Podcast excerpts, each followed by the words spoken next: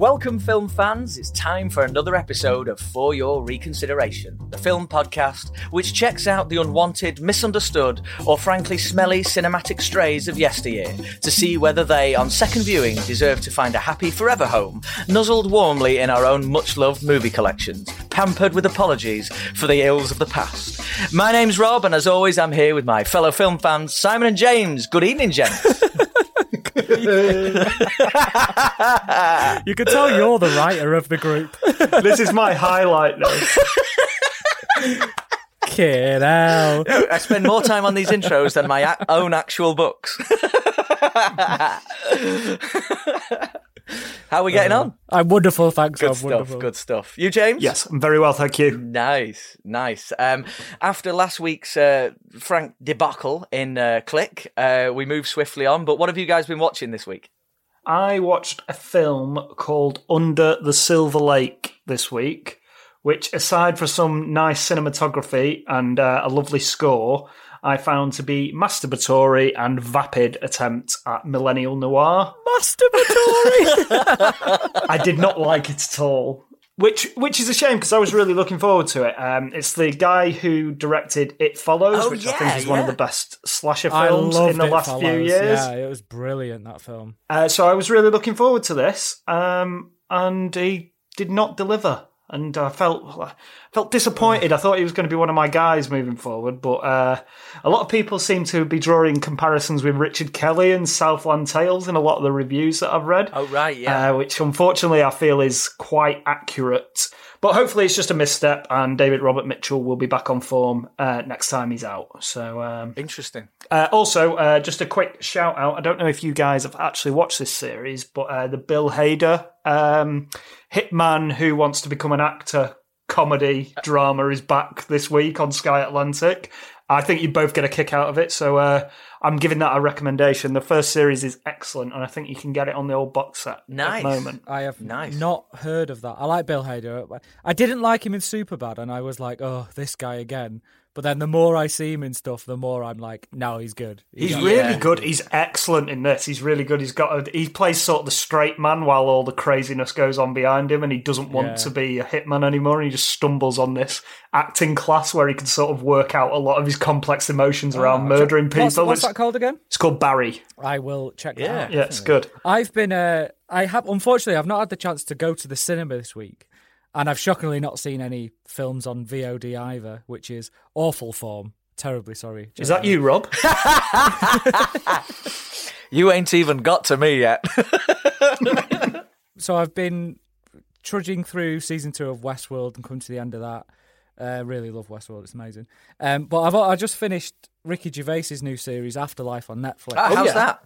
I honestly think it's wonderful. I think it's absolutely brilliant. Um, we discussed quite a lot last week. Well, me and you, Rob, did. It was James didn't cry at Click last week. Uh, but uh, man, this program had me in tears about three times an episode. It's basically Gervais being like a grumpy old man, um, which is probably why I relate to him so much because I am. Like an 85 year old in a 33 year old's body. um, honestly, so lovely. I think Gervais is really good when it comes to like writing from the heart, and I think this is just it's it's. I'm getting goosebumps just talking about it. It's Oh, gorgeous. It's a beautiful program. It's really really nice. Yeah, definitely recommend it. He gets a lot of stick nowadays, Gervais, but Yeah. if you want to be quite, you know, heart warmed, this is the series for you. Six episodes, 30 minutes a pop. It's lovely. It's really nice. Cool. yeah, I'm gonna. I, that's on my list. I might start it this weekend on the strength of that recommendation, Simon. Yeah. Yeah, I loved it. Really good. Some good recommendations here, boys. Really good recommendations. Um, I'm afraid I'm going to have to say that I've managed to watch nothing this week apart from the film in question. But I did uh, commit the what was very nearly a terrible parental faux pas of introducing my three year old and one year old to Jurassic Park while my wife was out. Um, I, I mean, I did say to him, like, you know, this isn't real. Um, I decided to fast forward the first hour um, because the intention span's not going to go for that. And I went straight in uh, with the goat getting murdered. Um, and, um, you know, by the time the lawyer's being ripped off the toilet, uh, my three year old's turning to me saying, You sure this is not real? You're quite sure this is not real. and uh, my one year old is loving it, like Dinosaur. Uh, so yeah, we watch that. Um, we watch that now. That sequence every morning over a bowl of Cheerios. So major success. a proud moment in our house. I, I think you'd, you'd have to agree. Superb. What did you? Te- I think you text me saying the DNA test is not required. Yes. yeah, Jurassic Park is my favourite film, dear listener. Uh, James, it is actually it is your pick this week, isn't it? Oh, oh God! I've prepared nothing. Uh, no, no, I'm, I'm, I'm on it. I'm on it. Right. Bit of a change up this week as we are taking a look back at a film called Predestination from 2014. Uh, and it's a change up for the pod in the sense that this is an extremely well reviewed film. 84% on Rotten Tomatoes, so that's verified fresh. Uh, so we're bending the rules a little bit to get this one in, but it's our podcast and we'll do what we want, I suppose. Well, I'd never heard of this film before you mentioned it, so I think the fact it's quite a hidden film makes it qualify alone. But I think, Yeah. I think that's right. And um, I did. I'm not usually the facts guy on this, as we've learned very quickly how unreliable my facts tend to be. Uh, but um, I did actually look into um, what money this made, and it was. I mean, it was obscenely low, wasn't it? Especially in Yeah. America, and that does therefore qualify. Yes. Um, for our criteria, doesn't it? Yeah, I think it probably had a um, a simultaneous VOD and disc release with a limited cinema run. But as Simon sort of said, I I, I don't know anyone else within. Well, I didn't know that you two guys hadn't heard of it. No chance. No, chance. Well, I mean that's not wholly surprising in your case, Rob. sick burn. Guilty as charged. but yeah, yeah, this is. Um, I, th- I, I remember. Uh, re- do you remember uh, Love Film where you used to get a disc through the post every now and again? Oh, lovely, yeah, I, yeah. I, I really miss Love Film. It So do I, because you could find little gems like this. You just go on the new releases, and if it had like a bit of box art or poster that you were interested in, put it on your list, and they'll get around to sending you it at some point. yeah, and you And- didn't you didn't spend two hours perusing through a nonsense of film posters to pick a film. Exactly, Spend yeah, three yeah. hours just picking a film, and then you go to bed because watch Friends. Yeah. I can't be bothered with this. I'm just going to watch The Office again. this is exactly what happens. Yeah, I I, I, I love it because Love Film told me what to watch. I wasn't crippled with choice paralysis. Yeah, so this one it came through on disc, and uh, I was I was up for. Uh, I watched it with quite low expectations, and I never do this. I got to the end, I was like, Jesus, I need to unpack that, and I literally started it again and watched it from the beginning, like in a Wow. Oh, seriously? back to Wow. back, Back yeah, to yeah. back? yeah, to try and decipher it. So what I want to get across for the listener is uh, we're gonna have to get this in early this week we do, we do, we do. in order to talk about this film in any kind of detail. We're gonna have to spoil every revelation within it. and there are a few. So if the trailer piques your interest, please go and watch the film, lest we ruin the whole thing for you. Uh, so Simon, roll the trailer. What if I could put him in front of you? The man that ruined your life. Would you kill him?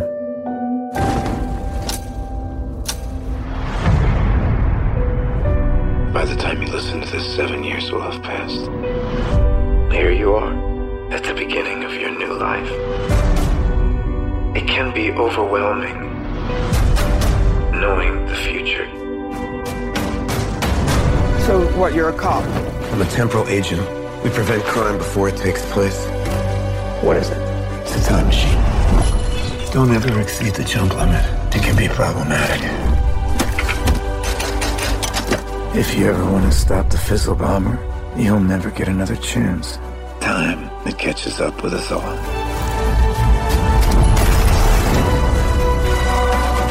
You can do this. What are you saying? What's that got to do with me? You're the only one given to the world through a paradox. You must lay the seeds for the future. But I know where I come from. But where do all you zombies come from?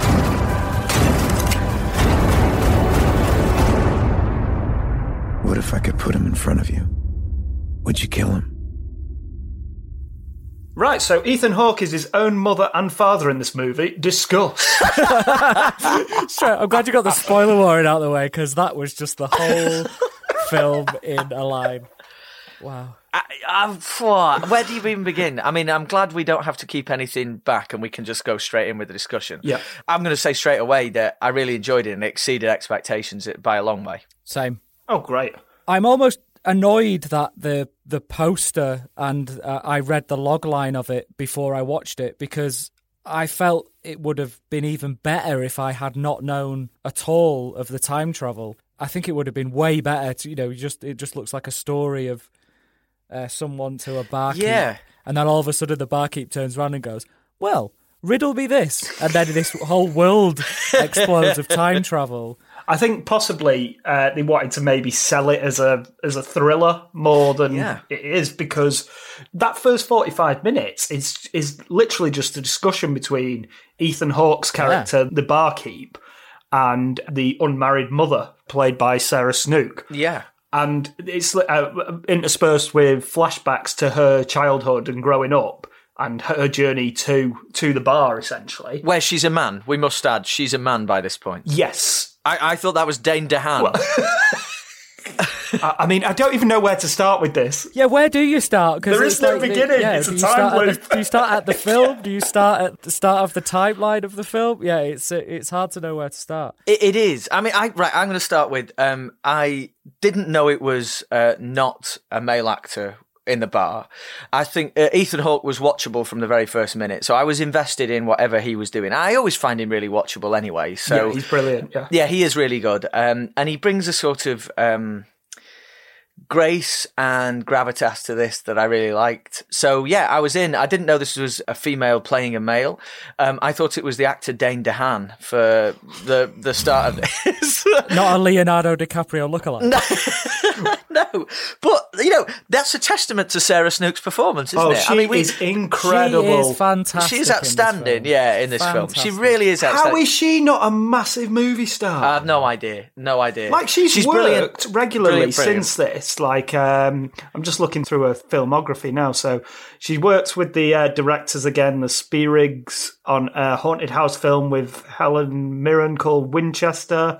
She's in a Black Mirror episode, uh, and she's also in Succession, which is a critically acclaimed show on HBO, which I haven't seen. But this is an unbelievable performance. It's very good. Oh, it is, yeah, and, and, and but it goes above and beyond in every single aspect you could ask for as well. Yeah, I mean, what do we think of the makeup? Like, I thought the makeup was fantastic. It, it is. I hadn't got a clue that it. You know, like again, I hadn't just had no idea it wasn't. Uh, in this instance, I had no idea that it wasn't a guy. But further on, like right the way through the film, the effects were excellent, um, and there was a subtlety to the effects that I really liked as well. You know, the the time travel effect, um, it, like. Uh, Sai, you mentioned last week about the in click, the subtleness when Hasselhoff gets hit in the face. There's a subtleness here where it's no, we've not gone overboard, but we've really given the impression that time travel has happened. Yeah. No, I, I, I really love how um, understated a lot of it is. I mean, I, I- it's quite obvious that a lot of it is down to budget, Yeah. Yeah, but they don't have to make the most out of the cash they've got. yeah. What would you guys say the budget on this film is? I don't know. Um, I mean, looking 10? at it like that, yeah, ten million, yeah. It's 5.6 Wow, million Australian uh, uh, million Australian dollars. Yeah, That's amazing. Because I, noticed, uh, yeah, it was like from the off the bat, it comes up with it's you know funded by Australian production companies and the the actors in it. Sarah Snook's Australian, and then you've got um, that guy who looks like Ben Mendelsohn but isn't Ben Mendelsohn. Noah Taylor, Captain Exposition. Yes, ca- yeah. Something needs explaining, which happens quite a lot. we'll get bring in Noah Taylor quickly. Yeah, so he's he's Australian. But I just loved how um yeah, they really pushed their budget. Half the film is set in the bar. One set for 45 minutes of a film is is is quite economical Yeah. really. And the Yeah. way that bar is lit, Oh, it's super, isn't it? there's like two extras in the bar as well. Yeah, it's all really good. And the the, the time machine itself, it's just a violin Yeah, case with like a security lock on it. With a bike lock. Just yeah.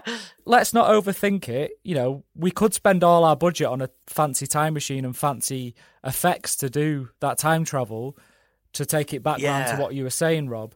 Uh, but it reminded me of the the time travel bit. Reminded me of I think it's in Thor Ragnarok when um, Chris Hemsworth is talking to Doctor Strange. Sorry, Thor's talk to, talking to Doctor Strange, and it just keeps cutting in and around the place where Doctor Strange is. And the way they did it was just a sound effect and a cut, a straight cut. And uh, Chris Hemsworth just jolted where he was. And they cut and it's and you watch watch it back and you'll be amazed that there is no effects whatsoever. It's just him moving in real life. Ah, that's cool. I mean, to watch it back, I'll have to watch it in the first place. Oh, well, okay.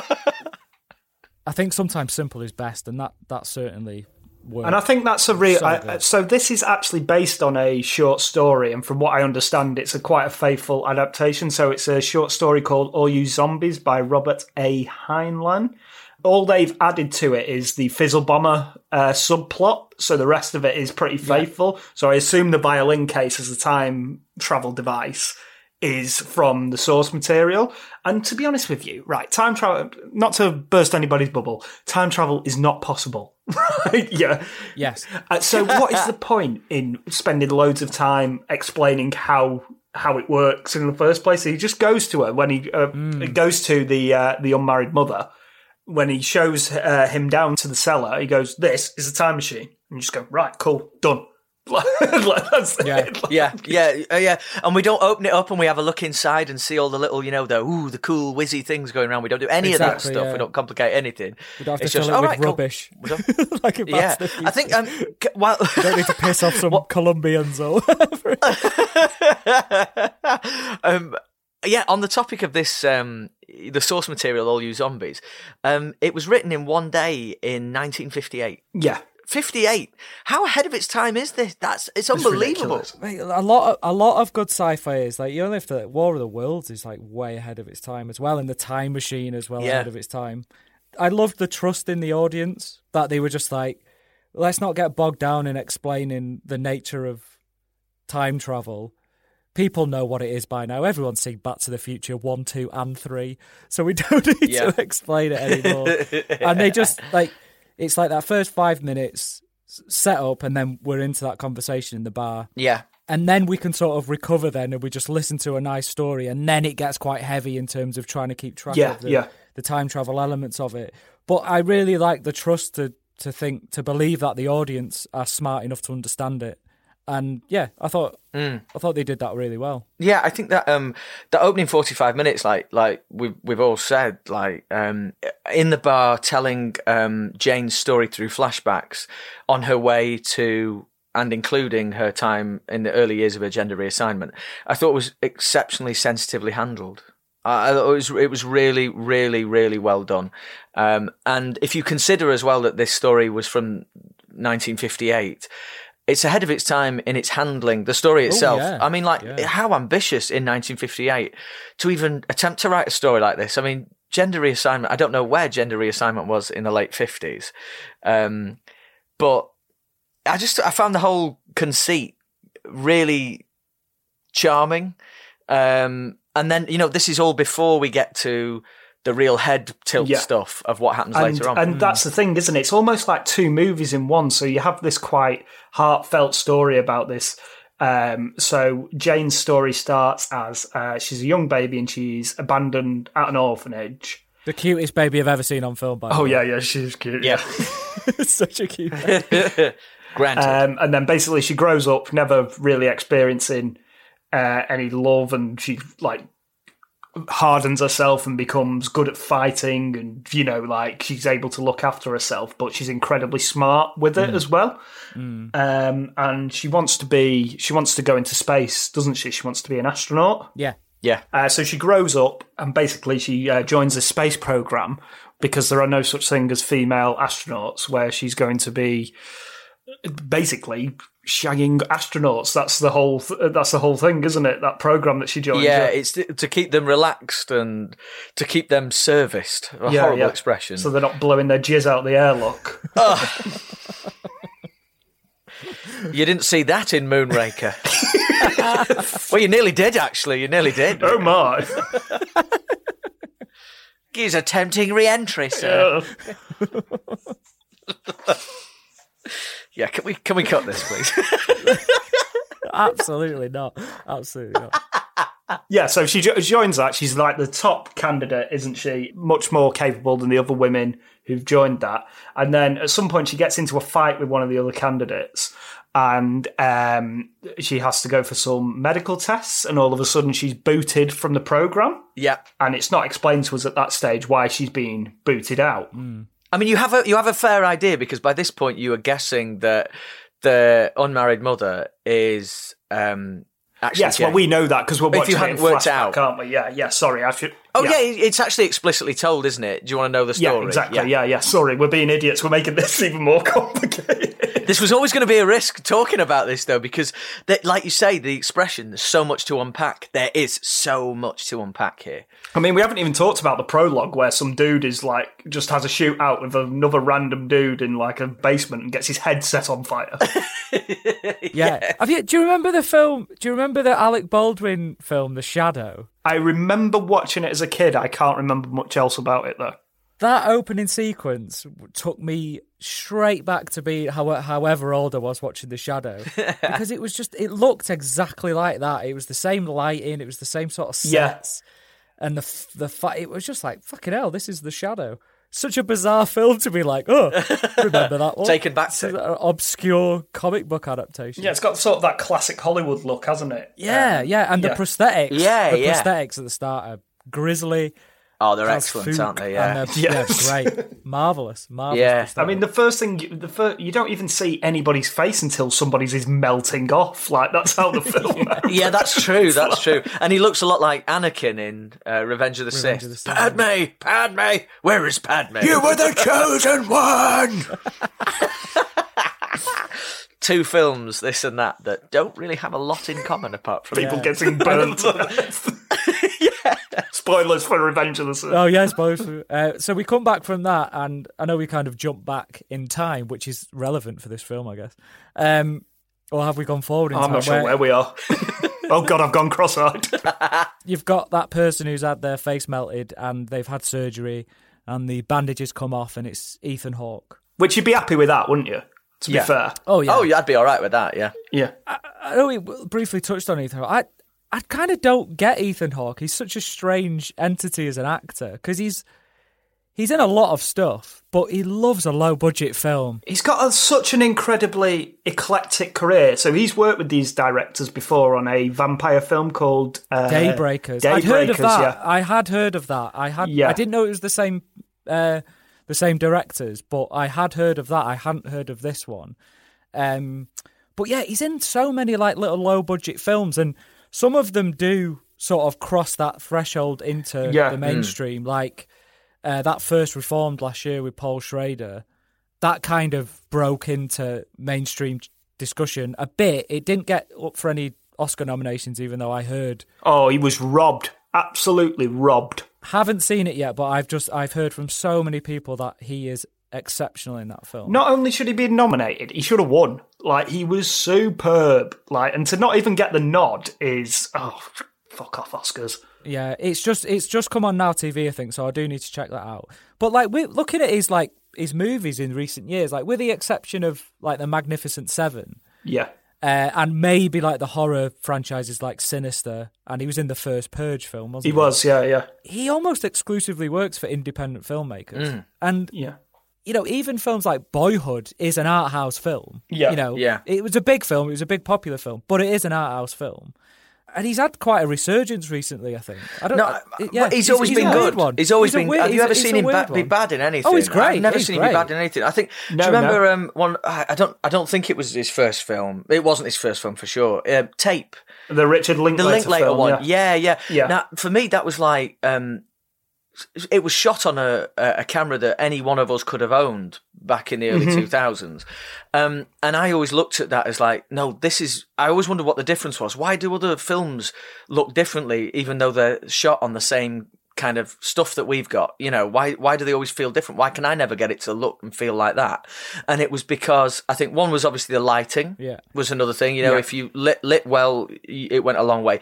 But the other was the caliber of acting. And Hawke, especially, I thought in that film, was so good that it took that film uh, and it made it feel box office, despite it was made with peanuts. Yeah, I mean, it's got Uma Thurman in as well. It has, who- yeah, who yeah. he was married to at the time. So yeah, Yeah. He's, uh, that's a really that's a that's a slept on film, definitely. I mean, he's got such an eclectic career, and I imagine like in the nineties when he sort of burst onto the scene, he's you know he's a good looking dude. Oh yeah. I imagine that his agent at the time would have been trying to push him like to go and be heartthrobs and in rom coms, you know, Yeah. leaning against his co-stars on the posters for the latest romantic comedy. Leaning against Adam Sandler, ready to. You know, Yeah, yeah, Yeah. but he's just not done that. He'll do the odd big budget film. So he did a remake of Assault on Precinct 13, which is it's okay as remakes go. It's yeah, yeah. The original for me is so perfect. Oh, it's superb. Yeah, yeah. I mean, you, you yeah. The remake added in a bit of an unnecessary twist, which the original Yeah. didn't have. Yeah, it's, it's a good remake. It's fine, yeah, yeah. And then obviously Training Day as well, like with Yeah, Training Day Denzel. was He's amazing. fantastic in that movie. Better than Denzel, I would say, which is a bit controversial. I think Training Day as well was sort of originally intended as a low budget flick, what just transcended into mainstream. Yeah. because of Denzel. Yeah, every now and again you not, get not that, because don't of? Ethan Hawke necessarily. He kind of got Yeah. overshadowed Yeah. by Denzel, who, to be perfectly honest, I, I don't think is as good as the accolades suggest in that film. Um, No, he's been better in other stuff Yeah, that he he, didn't win for. It's like, better. oh, we didn't give it in for this, so we better give it in for this one. Yeah. Kind of like um, Scorsese winning an Oscar for The Departed and not for any of the other exactly, amazing yeah. movies that he'd done. The Departed is brilliant, by the way. Oh, it is great. Mm-hmm. Oh, yeah, it's really great. Yeah. Cool.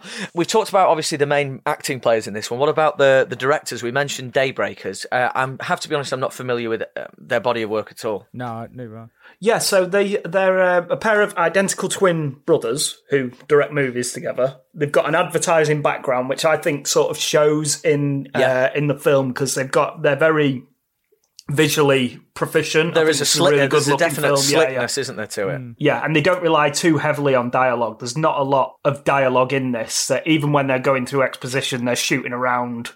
Uh, particularly when they go back in time for the first, but uh, in the first instance, and he's um, he's getting like Ethan Hawke's like getting changed while he's explaining to the unmarried mother. That's her character name as well. It's not a slur. In- Yes. um, they're sort of whizzing around the room and while he's getting changed into clothes of the era. Um, so yeah, I think they're quite slick in that sense. So they made the film Daybreakers in 2010, which also starred Ethan Hawke, which is I didn't love, but it's pretty interesting. It's got a distinct visual style and gallons and gallons of blood. Is it the one where the, the vampires are like dying out and Ethan Hawke's trying to yeah, find yeah, a cure? it's quite an something like interesting. yeah, it's quite an interesting twist on it. It's, it's it doesn't. It's not wholly successful, but it's yeah, it's uh, it's interesting enough, definitely. Uh, and then they went on and they've done. Uh, they directed the Saw reboot, Jigsaw, which I won't be Uh, yeah. watching. No, Um, and then either, yeah. the aforementioned Winchester with Helen Mirren and Sarah Snook again.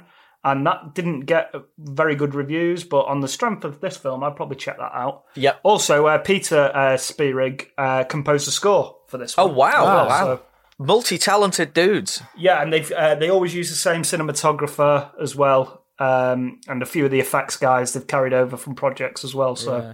Nice. Cool. Nice. No, I, I like. I, I really like the look of I lo- the look of it. As, as I touched on earlier, the fight. I'm amazed at five million budget for this. I think. That's, Yeah, they- yeah, They've absolutely. really, really pushed as much. I'm sure they called in a lot of favors for that one. Yeah, Yeah. definitely, yeah. But doesn't it just tell you that the strength of story can sometimes see out, you know, see overlook all sorts of uh, budgetary limitations at times if you do things right? You know, story actually can be more important than money at times in cinema. It always should be anyway. Yes. Yeah. yeah. Um, th- we were going to say, uh, sorry, we weren't at all, but release date 2014, is that right? It's either fourteen or fifteen, depending on the territory. Right, right. So, um, and because we were saying it probably went direct to video, like it's very hard to say what came out. You know, to give it a bit of context with what it came out alongside, it's hard to say that. But Yeah. what what did it make? What was its what did it? What was its box office? What facts have we got? It's saying here is 4.3 million worldwide, so under the 5.6, but it's probably been pre-sold everywhere. So I didn't have to track this down in order to watch it. It's always on film four in the middle of the night. Oh right, so right. I recorded it off there. Cool. so it's probably been pre-sold to film four equivalents all across the world. Yeah. Uh, for You know, so it makes its budget back on that. Yeah. With someone like Ethan Hawke in the lead role, Yeah. he will carry a certain amount of cachet in international markets where they can sell the film there, and then they just rely. I imagine that it did perfectly fine on DVD. But it surprises me. Like I would have thought it would have reached cult status. To be honest, Yeah. I'm quite surprised. I haven't heard of it before. Yeah, especially if it's it's based on a you know a, a 1958 sci-fi short story. That you know that is the kind of currency that usually gets picked up as attracting cult status, isn't it? Yeah, and as we said, the critical reception is unanimous. Uh, not unanimous, but. 84% on Rotten Tomatoes is not to be sniffed at, is it really? Oh, not at all.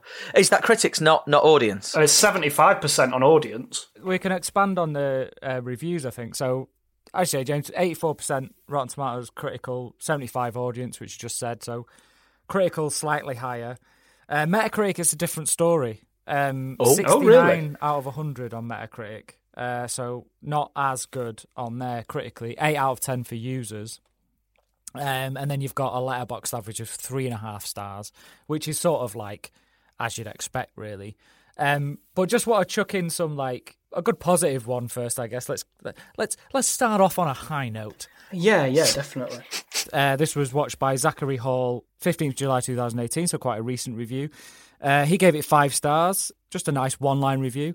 One of the most underacknowledged, underappreciated, underrated movies of all time. Uh, so I think Zach's got at the, uh, the, the, the reasoning for our pod on the nose there. Ah, Zachary, my man. Yeah, so it, it's very, it's very much uh, underrated, I think, definitely. I, I agree. Like, and I love the fact that um, through doing this pod, if I hadn't been doing this pod, I wouldn't have had the treat that this was. Can I tell you what my favourite thing about this film was? Just very quickly. I, like- Yeah, go for it. Right, Yeah, yeah. I, that, that I've really liked. Like, I, I like the time travel conceit in movies. I quite like it, but sometimes I steer clear because it makes my head hurt.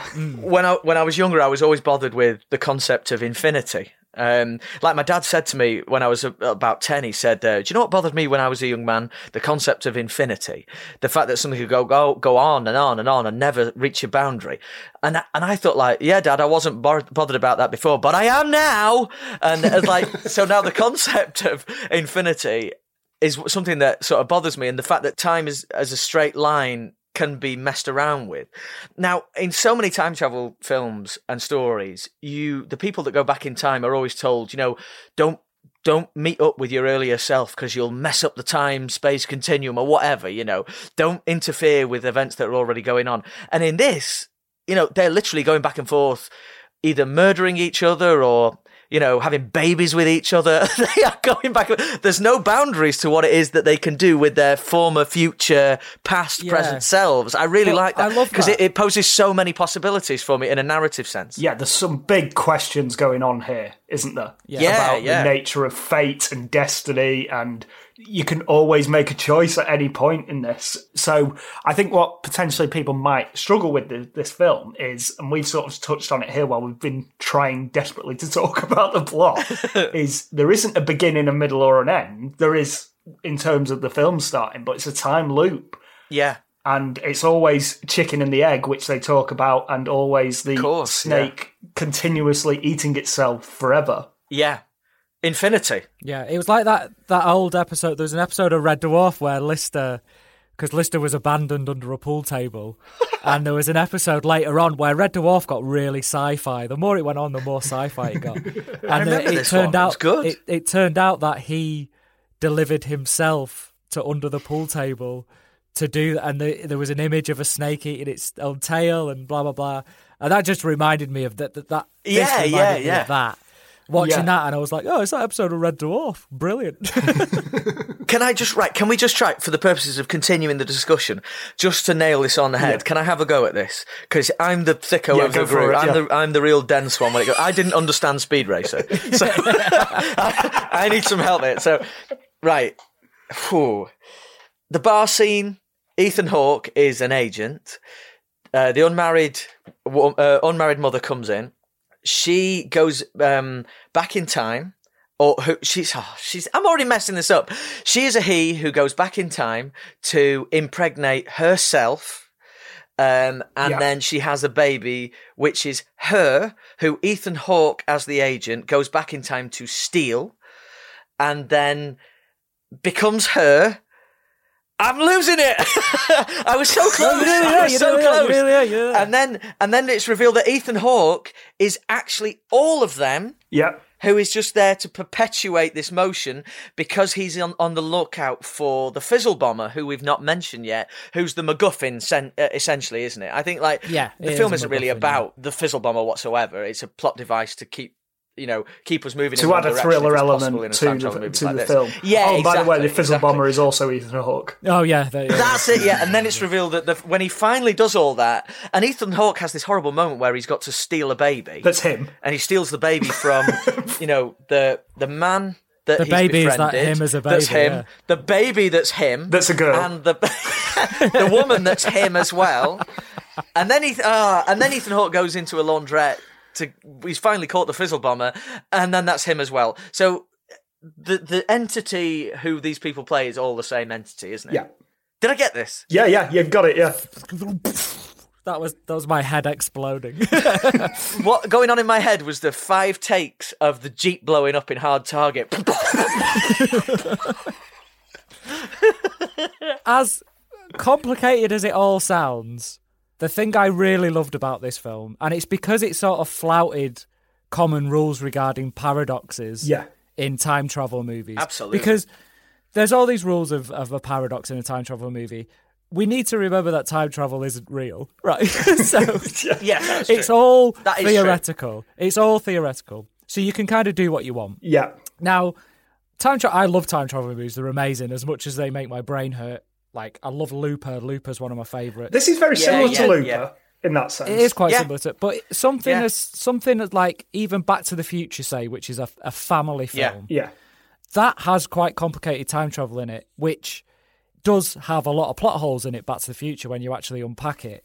But I thought the reason this was so good is it was written so tightly and so smartly was that it did actually make sense, and and I didn't think the twist, although they, they hit you in waves, you kind of clocked in that moment just before it was revealed. Yeah. Well, I thought anyway. So it wasn't necessarily a holy shit, whoa, whoa. It was a hang on a minute, and then it was revealed, and you're like, oh my god, it's true. And yeah, I just think like yeah. it it was easy as as difficult as it is if you sort of sit down and try and write out or explain it as you tried to do, Rob. in the sense of the film, it did all make sense and it was easy to sort of follow, which is quite difficult for a time. You're travel right. film. You're right. I never thought about that because if they did it all th- and they spaced out those revelations quite nicely, so that you could actually come to terms with them before being hit over the head with it all at once, and then be left Yeah, leaving the movie yeah. going, "Oh my god!" So I actually left the movie thinking, like, "Wow, they really played with my expectations and surpassed them in every single way."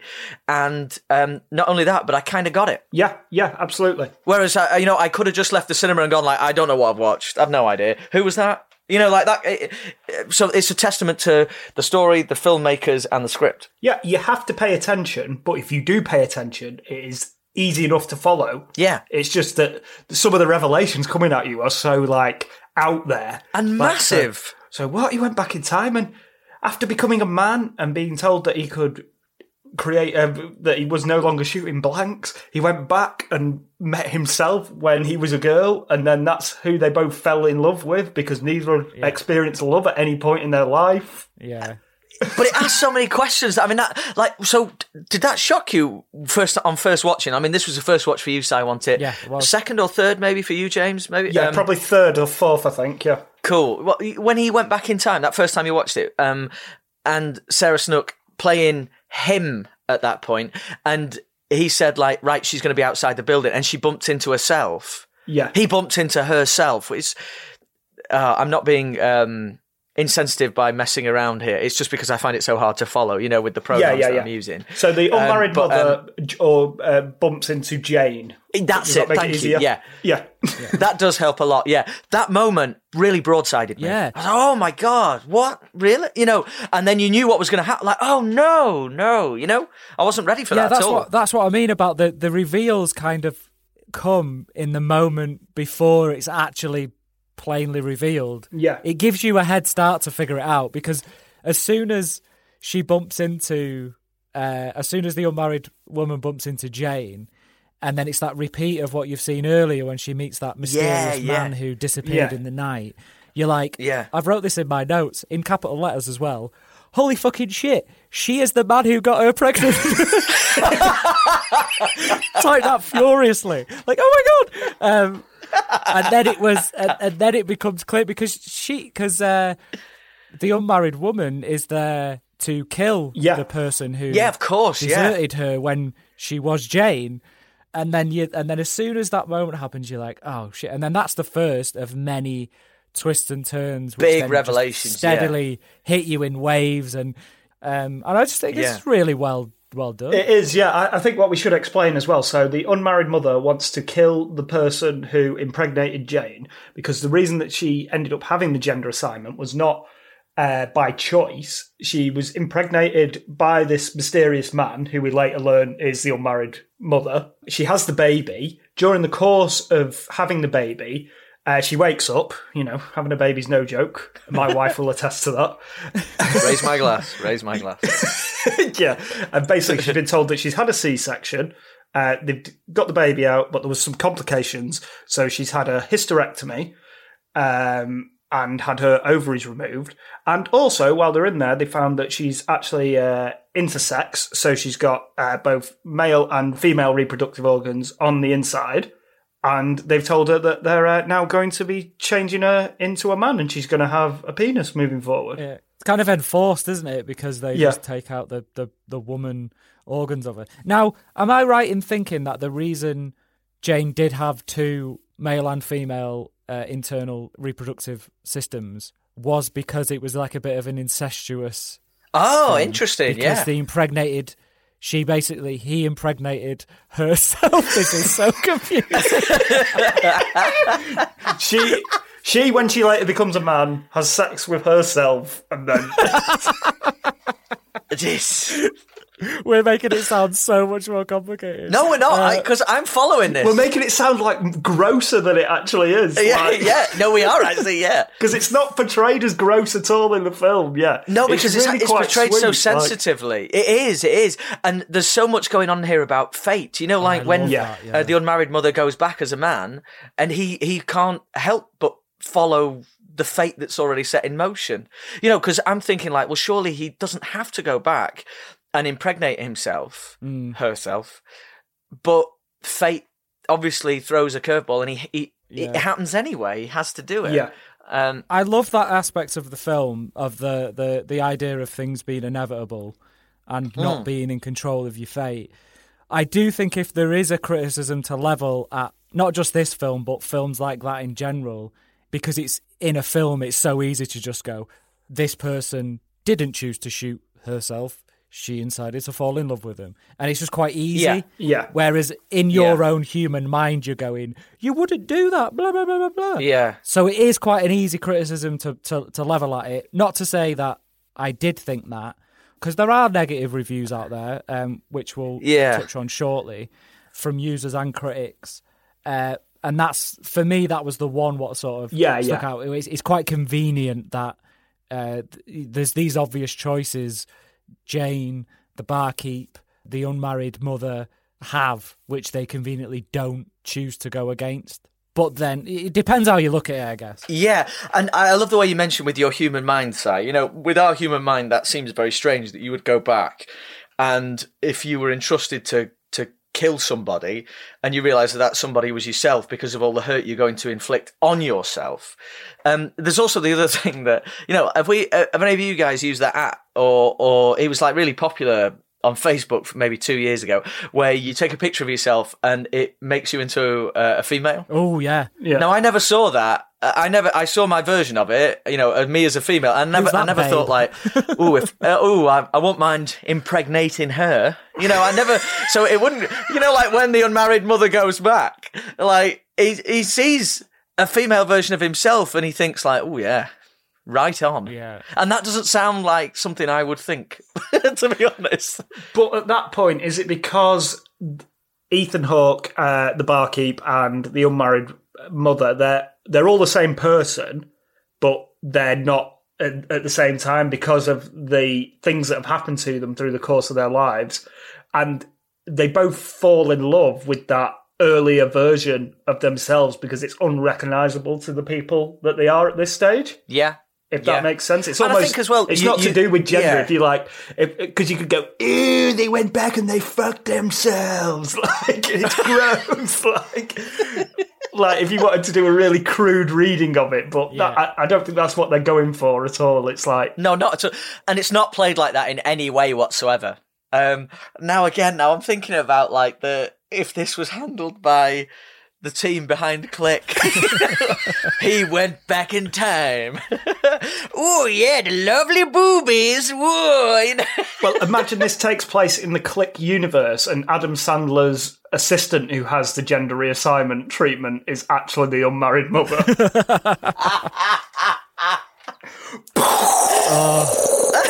yeah. Hard target jeep going off. the DV on the DVD commentary, the directors are going. Uh, one of our main inspirations was the Adam Sandler vehicle Click from 2004. oh, fuck you, Click. Stranger things have happened. Stranger things have happened. so uh, I like that. Um, you know, like un- unanimously. I mean, those those numbers for critical reception um, are high across the board, and they're they're usually what you'd find in like a really well revered box office hit, aren't they? Yeah. But this never found the audience for whatever reason. Yeah, I think well, partly because it's an Australian film, I I guess. Um, But it's Yeah. got an American movie star in it, so it's like I know. Yeah, yeah. This is the thing. yeah. obviously he's not box office. He, Ethan Hawke, like he's not. He's you know he's not Tom Cruise or Brad Pitt or whatever. He can't Yeah. open a movie unless it's like this sort of specific sort of low budget film that he seems attracted to. I mean, I think this sort of covers off everything within his filmography really in terms of uh, you know it's got it's got the originality it's low budget it's got elements of horror Yeah. to it as well um which is something else that he's done quite a bit of as well it's just a fascinating i think what's happening is when people find the movie they assume that because it never had any fanfare or you know just disappeared out of cinemas maybe after a couple of days or a week or something and went straight to dvd that they then assume it's just going to be a load of direct to dvd rubbish a la jean-claude van damme sorry rob um, Right. don't don't talk about my client in that way. My twelve percent from Van Damme is very valuable. But then they watch it and they see that it's like a really well crafted, unbelievably ambitious time travel parable about identity Yeah, and fate and destiny and the choices that we make and how time actually changes a person. So who you are when you're in your 40s, early 50s, as Ethan Hawke is, is not the same as when you were a teenage Yeah. girl. Oh God, it's all falling apart.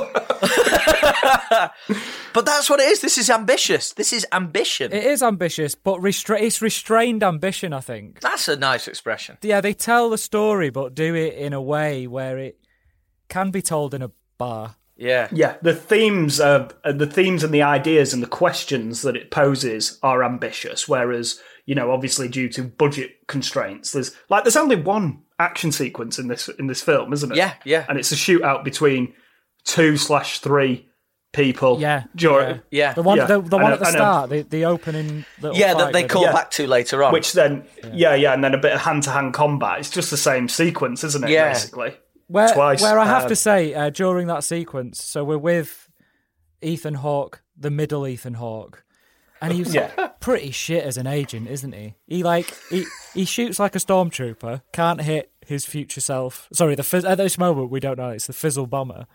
Can't shoot him for shit. And then he has a hand to hand combat where he gets absolutely battered.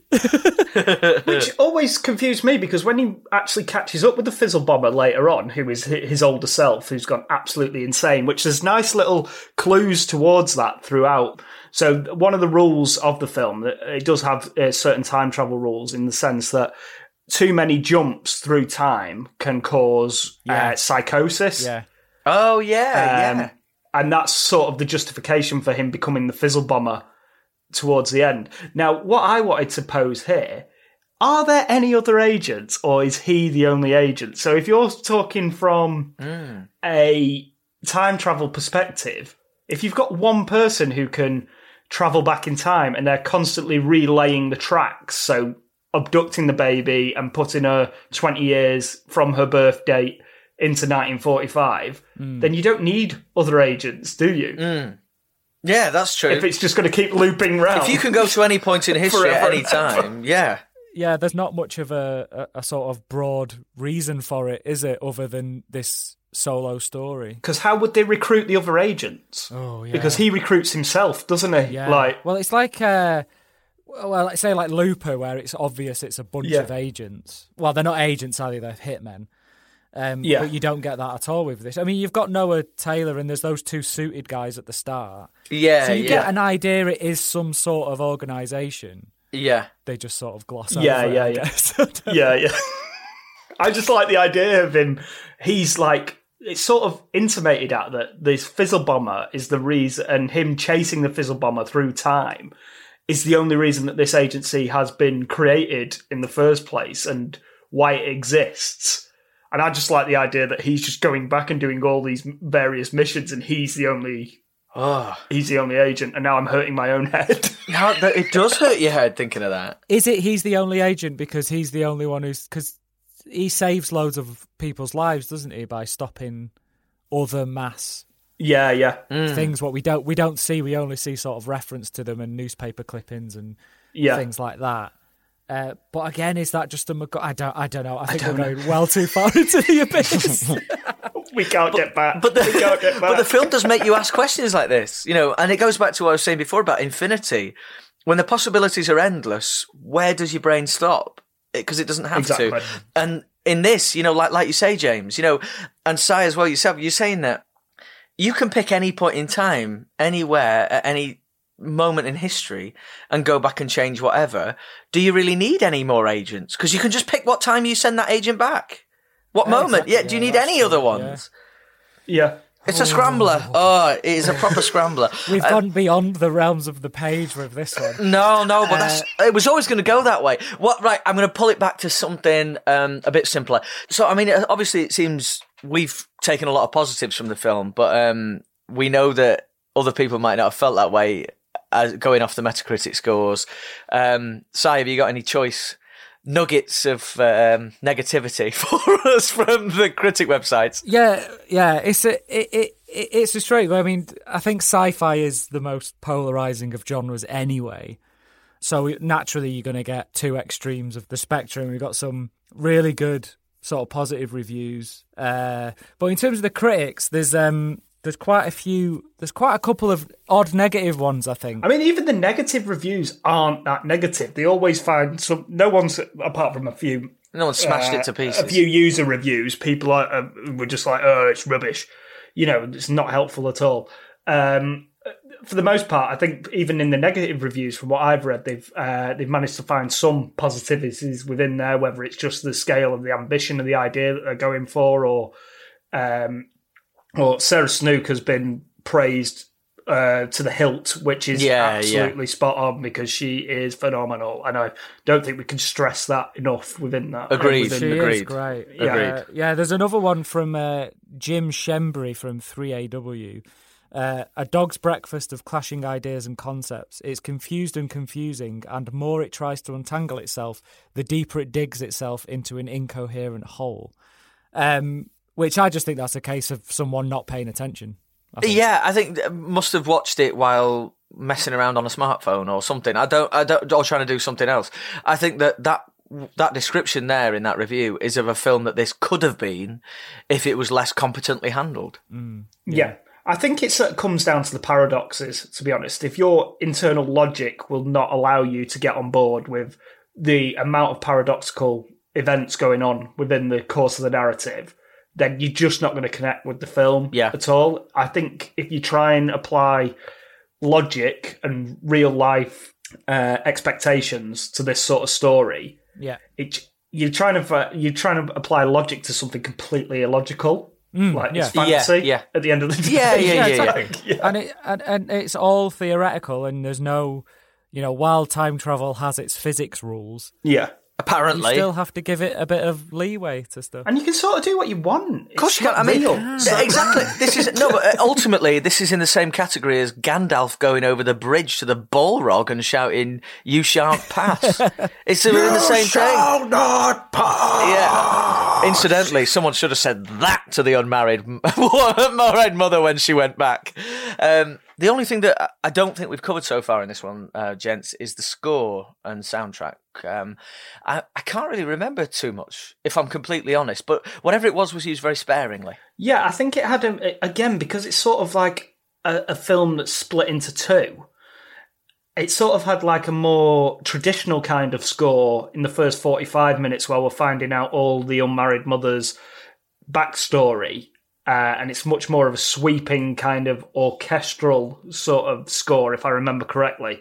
And then when Ethan Hawke utters the line to her after um, utters line to the unmarried mother. Sorry, I keep referring to her as her. I don't mean to keep doing that. It's just confusing. No, it is. It is Um, confusing enough. It's not uh, like I said before. Jay, It's not insensitivity. Yeah. It's just the plot of this film is it's hard enough to unravel while trying to get the and because right. I'm just so conscious that Sarah Snook is playing the male version of herself as well. Exactly, so that's, exactly. When, when I'm saying her, I mean Sarah Snook. Yeah, yeah. yeah.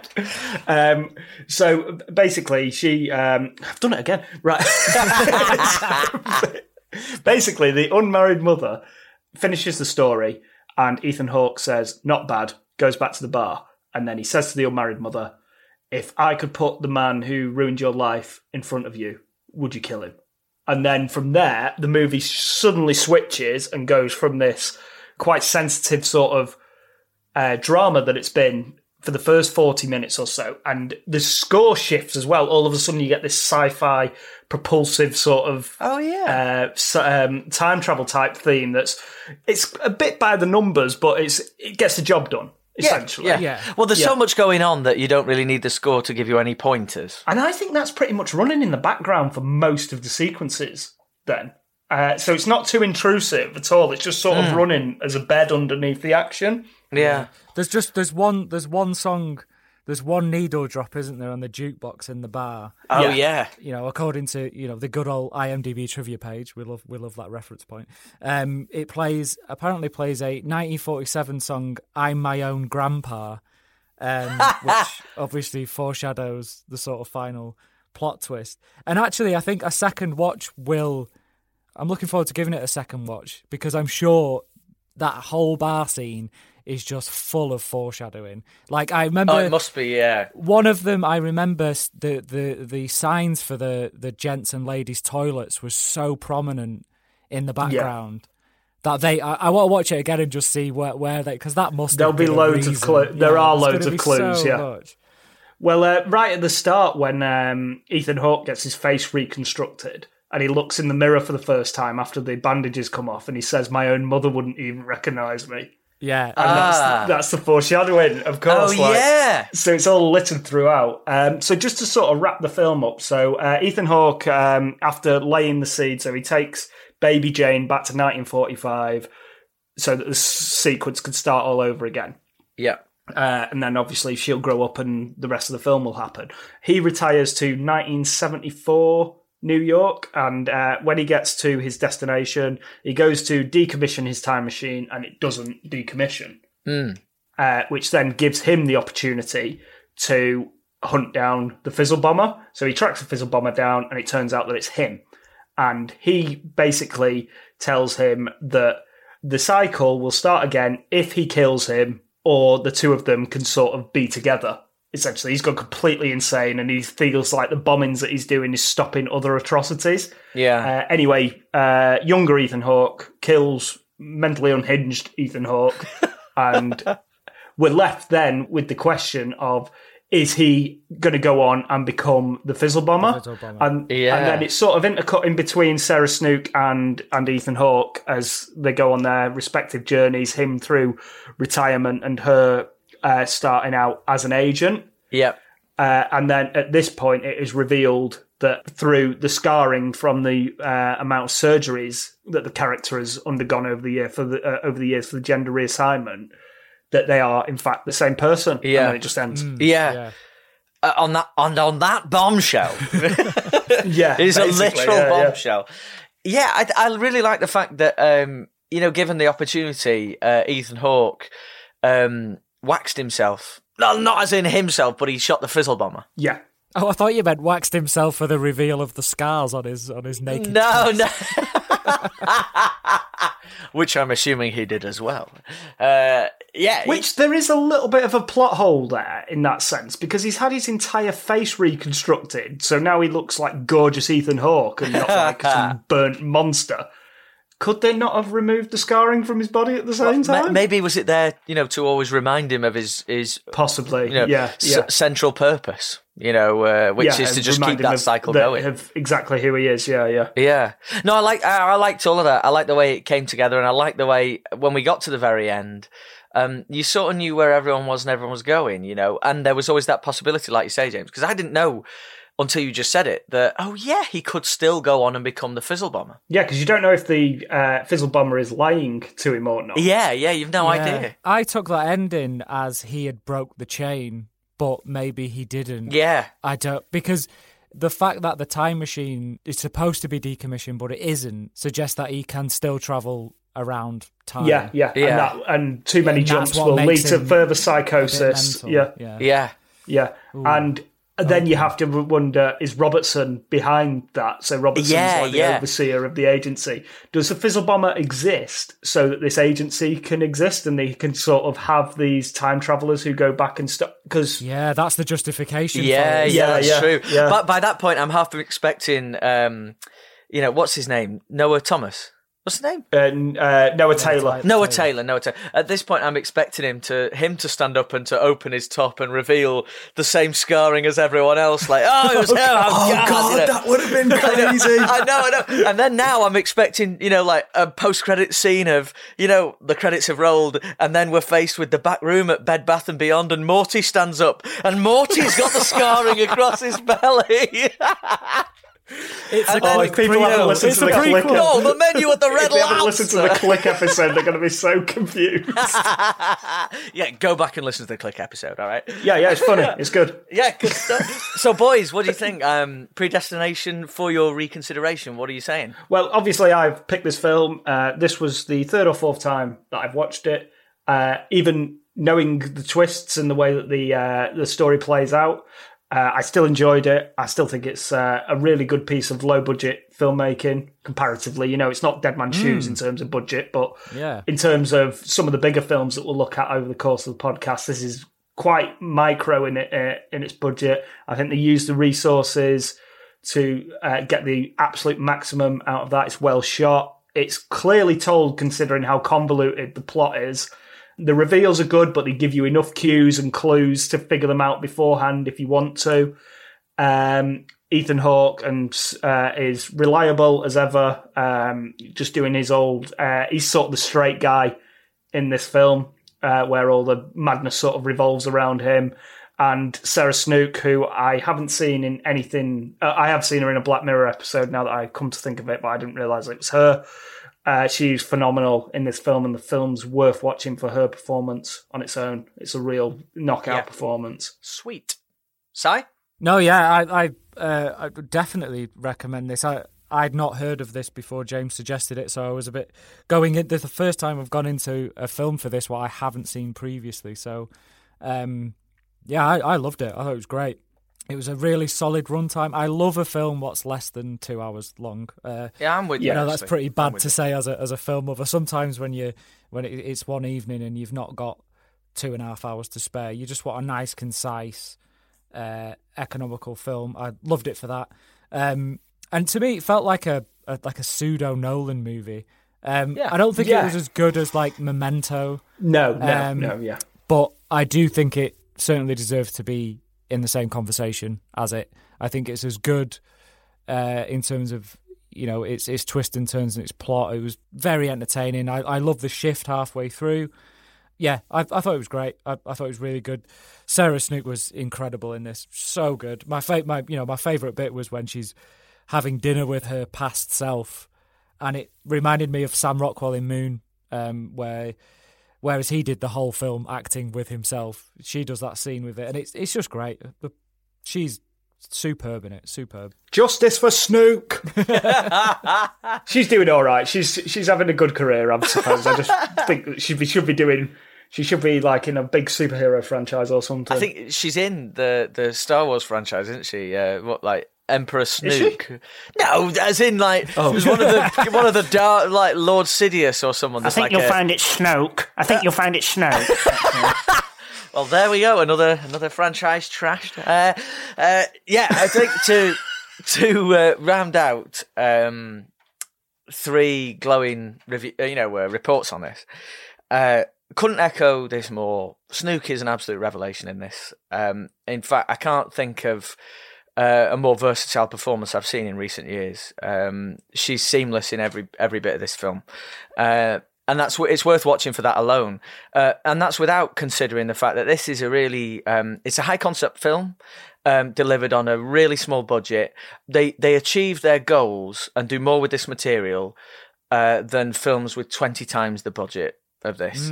So yeah, it's um, definitely would urge reconsider this one, give this one another look, um, and I think that's unanimous across the board. Am I right? consider it to start with. Yeah, Yeah, consider it absolutely, to start with. Actually, yeah, this was so underappreciated that yeah, just consider it. So there goes another episode of For Your Reconsideration is in the can. Uh, if you want to get in touch with the show, we're on Twitter for Your Reconsideration. Give us a follow. We're also on Letterboxd as Reconsider Pod, where you can check out the star ratings for each of the films we cover, and also what's coming up on future episodes. And if you want to get in touch with us and tell us how bad or how good hopefully we're doing, uh, email us at reconsiderpod at gmail.com. And uh, if you, uh, you know, if you really feel like it, please give us a five star review wherever you saw us uh, or listen to us. That will help more people discover us. So uh, thank you very much for listening. Join us again soon. Say goodbye, boys. See ya. Bye bye. Bye bye, and uh, take it easy. We're off to go and find uh, a time machine so we can go and impregnate our younger. we'll call it because even I got lost in the conceit. There. and I'm glad I didn't finish the sentence.